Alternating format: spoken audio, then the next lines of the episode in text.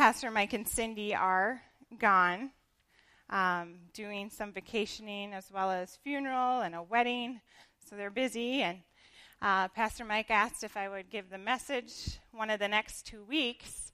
And uh, I looked at the next portion of scripture and I was like, yes, I will.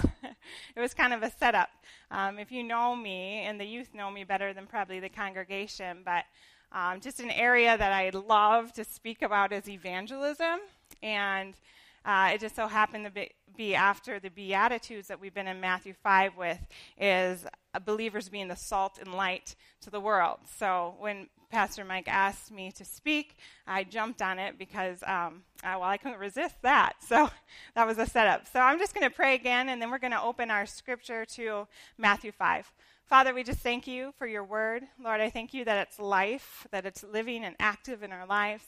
Lord, again, I pray and echo what Sam prayed that um, you would just give me your words and use me as just a vessel this morning and um, just speak to our hearts this morning that we may respond to you and your grace in our lives. In Jesus' name, amen.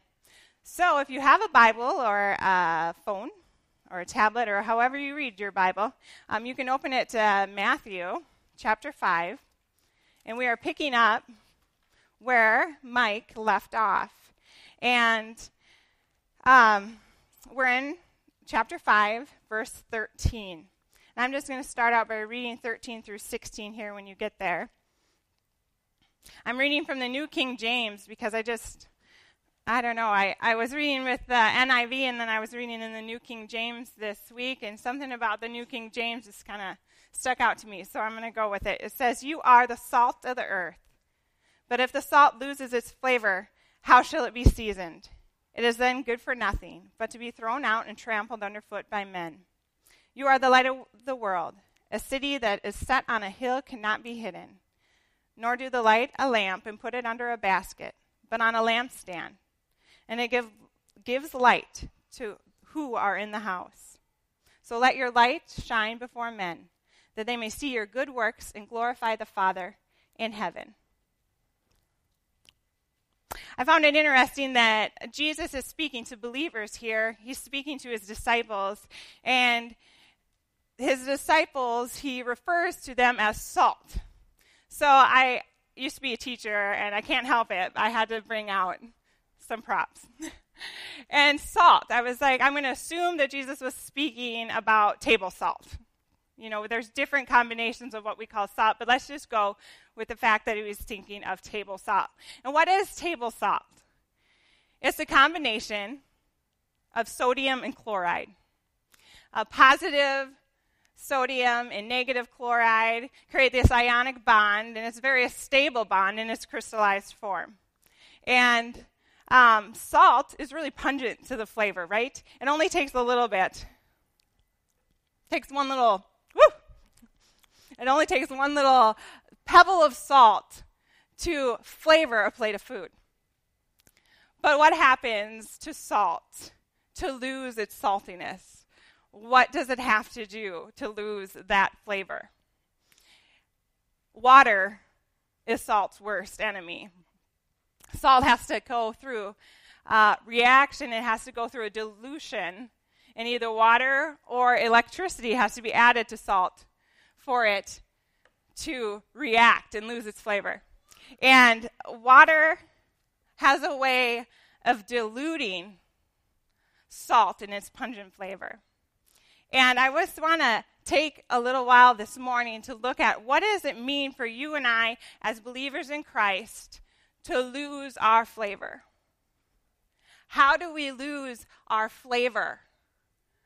Why did Jesus warn the disciples here? He isn't talking to the multitudes here, he's talking to believers, and he's warning them don't lose your saltiness. I almost actually, um, I almost labeled my message, keep your saltiness. But then I was like, you know what? Um, in our culture, like if you're like, she was a little salty, that's not exactly a good thing. so then I was like, oh, maybe we'll go with keeping your flavor because I don't want anyone walking out here being like, she told me to be salty. no, no, no, in a good way, but keeping your flavor. Um, and I, not letting us get watered down and diluted. And uh, it says, and this is just the word, it says, it is good for nothing but to be thrown out and trampled underfoot by men. Ouch. You know, that's kind of a harsh word. He's warning his beloved friends that listen, if you lose your flavor, your saltiness, you're good for nothing. Yikes. So I just want to take a moment and and uh, talk about that and how that happens. See, we're not called to be watered down Christians. Warning, believers, we are not called to be watered down, diluted. Actually, we're called to be different than the world. We're called to be different than the world. And the world is defined as a few different ways. And this is a little bit, can be kind of confusing when you're reading through scripture. They're always throwing out this term world. Well, I think it's slide five. I have the three different types of world we talk about in scripture is one, the physical world that God created, right? This is what he spoke into being. It's our physical surroundings. And then the second type of world we look at in scripture is the inhabitants of the world. For God so loved the world that he gave his only begotten son, right? So that world is the people that he created, and he died for every single one of us. He loves the world, he loves the people of the world. And the third type of world we're looking at here is this worldly system that the scripture can allude to. And this worldly worldly system is actually influenced by the enemy. We know that the prince of this world is Satan. And with those uh, different types of world, it's just important to keep that in mind that God came to the world and died for the world, but we're not of the world. Get your mind spinning a little bit. But when you define it a little bit that way, you can understand He came to the world that He created to love the world so that we're not of the world. And um, God and Jesus is speaking of the fact that, you know what, we are supposed to be a light in the world. It's going to be different. It's going to be contrasting to the darkness, the systems, the evil of the world. And uh, Paul, Paul also refers to us as believers as lights. And I want to turn there as well to Philippians. First of all, I'd like to say for a second that Paul is not someone that was deluded. He obviously had a radical conversion. So maybe that's why he was like all or nothing style. But he wasn't deluded. I mean, he's like, I used to kill Christians and now I'm a believer, so I'm going to spend most of my life getting stoned and thrown into jail. Um, but he was all or nothing. And that's what I love about Paul. He also refers to believers being as a light. He's writing to the believers in Philippi and Philippians. And he refers to believers as lights as well. Let's turn there. We're going to turn to Philippians chapter 2 verses 14 through 16. Paul writes this letter to the believers from jail. So he is someone that you can accredit to being a sold out Christian. We're going to start in 14 through 16. It says, Do all things without complaining and disputing, that you may become blameless and harmless, children of God without fault, in the midst of a crooked and perverse generation, among whom you shine as lights in the world, holding fast to the word of life, so that I may rejoice in the day of Christ, that I have not run in vain or labored in vain. He refers to us as lights that shine in the world. And how?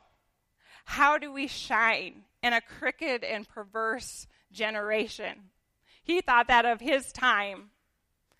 I can I mean it doesn't take long sometimes for us to turn on the news or see what's going on around us and like oh, sometimes we can describe the generation around us as crooked and perverse. What's taking place? But how do we be a light bearer in this generation. It says, hold fast to the word of life. What is the word of life? And you and I's life. The word of life is the word of God. The word of life is the word of God. How are we going to be different than the world systems and culture around us? It's by holding fast to the Word of God. Holding fast is something that I don't use a lot, but holding fast in Scripture also it says to hold, to fix our eyes on, to set our intentions on, to set our eyes on the Word of God only that is the real way that we can be a light in the darkness. You know, we can read and read and read the Word of God. But like the Pharisees did, they read it and memorized it and recited it and studied it. But it all stayed up here in their heads. It was knowledge. They had a knowledge of God. They would even say they believed and the Father, God, the God of Abraham and Isaac, right? They believed.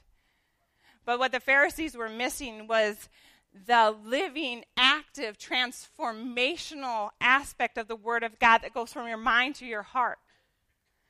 And that's that is how we can be a light in the darkness is holding fast letting the word not only read it but let it transform our inner man and i have to pause right here before I continue the rest of the sermon and say that the only way you can be a salt and light in the world around you is if you know the creator of salt, the one who spoke light into being. And so if you're here this morning and you're just like, geez, you know, I grew up in church my whole life. I maybe even got confirmed and baptized. And um, I, I maybe am like the Pharisees where it's just all up here you could probably outquote scripture with me, but it's all up here. And you don't know for a fact that you know the living God in your heart. You don't know for a fact that that we've all fallen short of the glory of God. Every one of us has sinned. But the gift of God is eternal life through Jesus Christ our Lord. You know, it takes acknowledging in our heads and our, believing in our hearts that Jesus died and he rose again, and we love him and we entrust our life to him. If you're here this morning and something in your heart is pitter pattering, and you're like, I don't know for a fact that I know what that girl's talking about. I don't know for a fact that if I go to heaven tomorrow, Lord willing, that you would be welcomed into the kingdom of heaven because you know in your heart this Jesus we're talking about. He's more than a prayer. He's more than a baptism. He's more than um, every church service you've attended. He's your friend. He's your personal Savior. He died for you. If you don't know that, I want to take a second right now with eyes shut, every eye shut. And I'm going to pray. And if there's something in your heart that says, I don't know Jesus like she's talking about, I don't know the Father God in a living and active transformational way, I've never repented and said, Listen, I am a sinner. And I need you, Lord Jesus, in my life. If you've never done that, I'm going to pray right now. I'm going to pray right now. And in your heart, you can whisper it, you can respond um, quietly in your head. But if you're ready and you're willing and you want that relationship with Jesus Christ, I want you to do this right now. Just with every eye shut, just raise up your hand to me, just so I can see. No one else.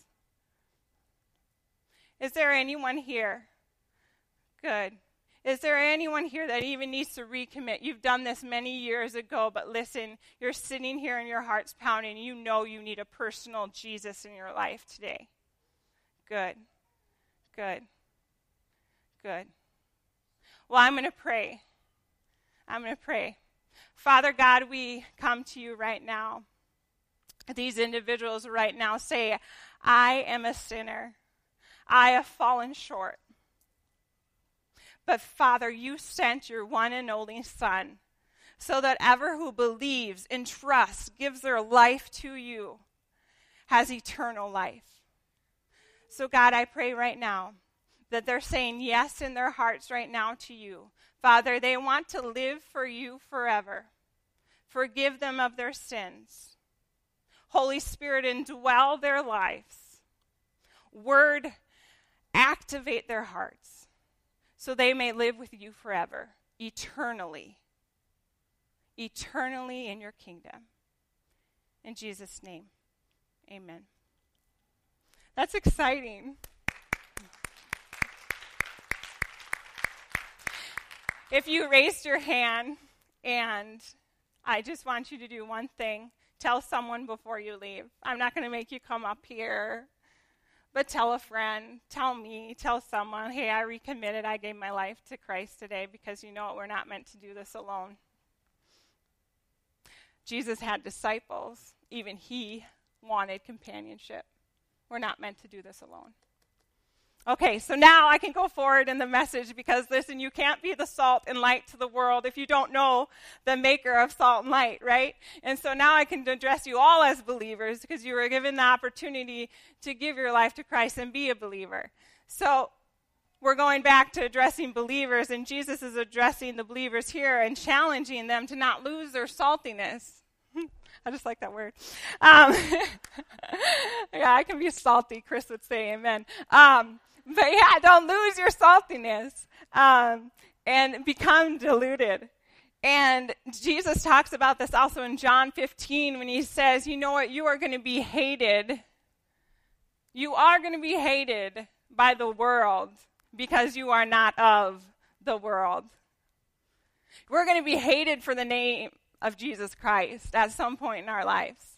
We're going to be loved because of his name sometimes, but we're also going to be hated for his name. So be prepared for that. New believers that raised your hand in church this morning. When you go all out for Jesus, you're going to be loved and you're going to be hated sometimes. But Jesus warned of that in John. Our calling, our calling as Christians is to be the beacons of light in this dark world. I lost my spot. um, so John speaks of this, right? To be not of the world. Um, what, what are the causes of being deluded? What causes us to be deluded? Well, I came up with three things to be deluded. And these things, the enemy is behind these three things. He wants to keep believers as ineffective, useless, good for nothing, thinking that about ourselves. You know, he wants us to be walking around just totally ineffective. That's his goal. So he'll use anything he can, any tactic, anything in our lives to wear us down. So we're ineffective for the kingdom of God. These are three things that I came up with that I could see that dilutes our effectiveness. The first one, and I had to do this, guys. You can take me out of the school, but you can't take the school out of me. Okay, so um, so the first one is sin. Patterns of sin. And if I put a little salt in our mixture, because we know Jesus, we're believers, but we're caught in a pattern of sin. And you know what? There's all these, you know, hot topic buttons, but let's talk about the sins that so easily entangle us. You know, in Hebrews it says, let us throw off everything that hinders, every sin that so easily entangles us, and let us set our eyes on the race set before us, right? So let us throw off everything that easily entangles us. The sin that so easily entangles us. And I know we all sin. I know we all sin. But listen, these patterns of sin, these sins that come in and you feel bad the first time you do it, but over a year's time you're becoming calloused. Those are the sins that I'm talking about that dilute your effectiveness in the world. You're trying to be a salt and light to the world, but yet you are the lead ringer. Maybe that's not a word. The lead ring leader. there you go. And the gossip table downtown. You're trying to be a salt and light to the world, but every single week you're tipsy at the local bars. Shoot. You're trying to be a salt and light to the world, but you cuss like a sailor at work when things don't go right. Whatever it is, this sin that so easily entangles you will dilute your effectiveness. It does two things. It does two things for you. It separates you from that intimate relationship that Christ wants for you, which is bad enough because he just so wants to be in total fellowship with you. But then secondly, secondly it, it waters down your testimony. Because soon you're becoming more and more looking like the world around you, that world that we're called out of, to not be of. The second thing that I see dilutes a Christian's passion and flavor is these are the good things. This is where it was a dagger in my heart preparing. We can call them passions, distractions, busyness, whatever you want is your personal favorite hobby of choice. Those things, if they are not set underneath your primary purpose in life to love God and make Him known, can become a dilution to your effectiveness in the world. If you spend hours a week golfing, if you spend hours of a week working out, if you spend hours and hours each week thinking about something, devoting your time and your talents to something that you're not using for ministry and for the Lord, it can dilute your effectiveness. What's really cool is when people figure out that the God given talents and the callings and the interests were from God, so then they use those things to advance the kingdom. Now that's where it's at. But if you're using those things as distractions from God, then the enemy is using those. The enemy can become behind them. Um, I have to be careful here because, like, if I do something I just like really like to do it, you know, like I'm not going to golf if I don't take lessons and get the best clubs and like be out there three times a night, you know, or a week, you know, or I don't like sign up for a committee without realizing that I want to volunteer to be like the chairman or something. Like, you know, it's one of those things where you like, if you're going to do something, you just really want to do it, but you have to be so careful in that. Because if it's taking all of your time and your effort and your um, undivided attention and, and, and the Lord isn't in it, then the enemy is using it. What good is it? The third thing that dilutes a Christian's effectiveness is deception. Deception, and I didn't know what to label this one, but deception is something that we get bombarded with through what I talked about the world systems you are easily deceived if you're not holding fast to the Word of God, like I talked about earlier. It says, Be a light to the world by holding fast to the Word of life. Well, if you're not fixing your eyes on the things of above, if you're not fixing your eyes on the Word of life, deception creeps into your heart. And how does it do that? We are just bombarded with lies, flat out lies.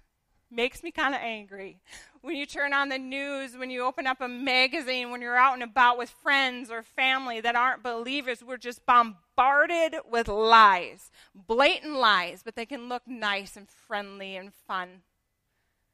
And that type of deception creeps in when we're not grounded and rooted in the Word of God. Pretty soon, we start thinking and believing in our heart lies, lies that we think are truth. That's a way to dilute your effectiveness. Because you know what? A believer that is full of sin, patterns of sin, a believer that is so distracted in their worldly passions, and a believer that is being bombarded with deceptions from the world is getting diluted to the point that they don't look any different than the people that don't know Jesus. And I'm not standing up here to make us all feel bad. We almost need Pastor Bob up here next week to get this back uh, grace and forgiveness through Jesus, which is all true. I'm not trying to make us feel bad, all right? What I'm trying to do is point out the fact that if we are not careful, we can become deluded and not even know it. And why this matters so much to Jesus is because, listen, we are his plan. We are his plan.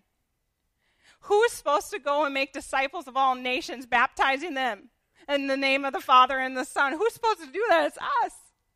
It's you and me.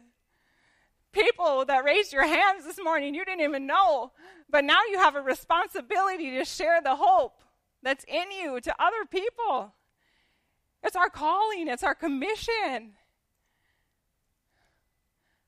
And yet, if we're deluded with all of this junk, we're not just disservicing ourselves in the beautiful, intimate relationship that we have with our Father, but we're not affecting anyone in our lives.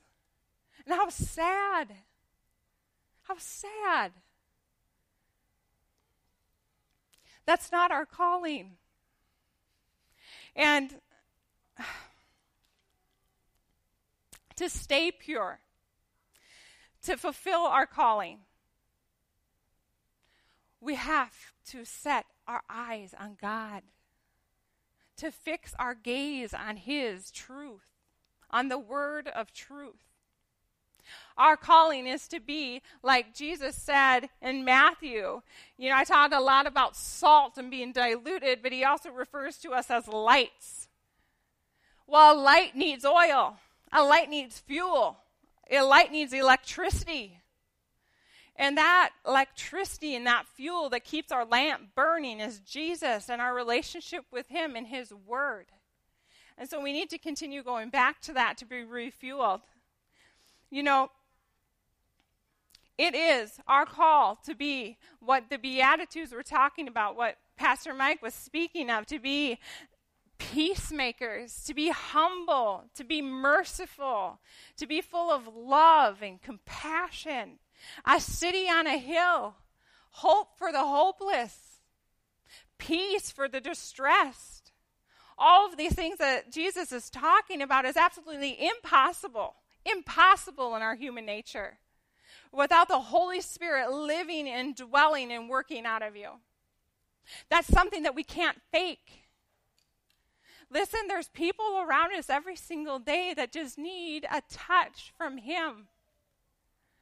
If you're in a school, I think about kids that would come into my room that their parents had just a blowout fight the last last night. They were scared. They just needed they just needed the light of Christ in their life.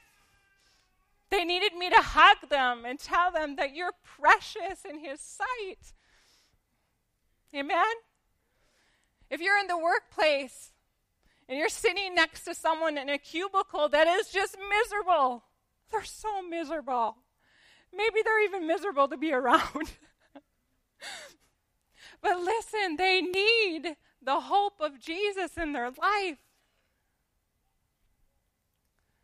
I was sitting or talking to Ben this week, and he, I'm sorry to just call you out on this, but this is good. He was in here and he was just talking about, oh, yeah, and she was in my office, and I just got an opportunity to pray with her again. Awesome, right?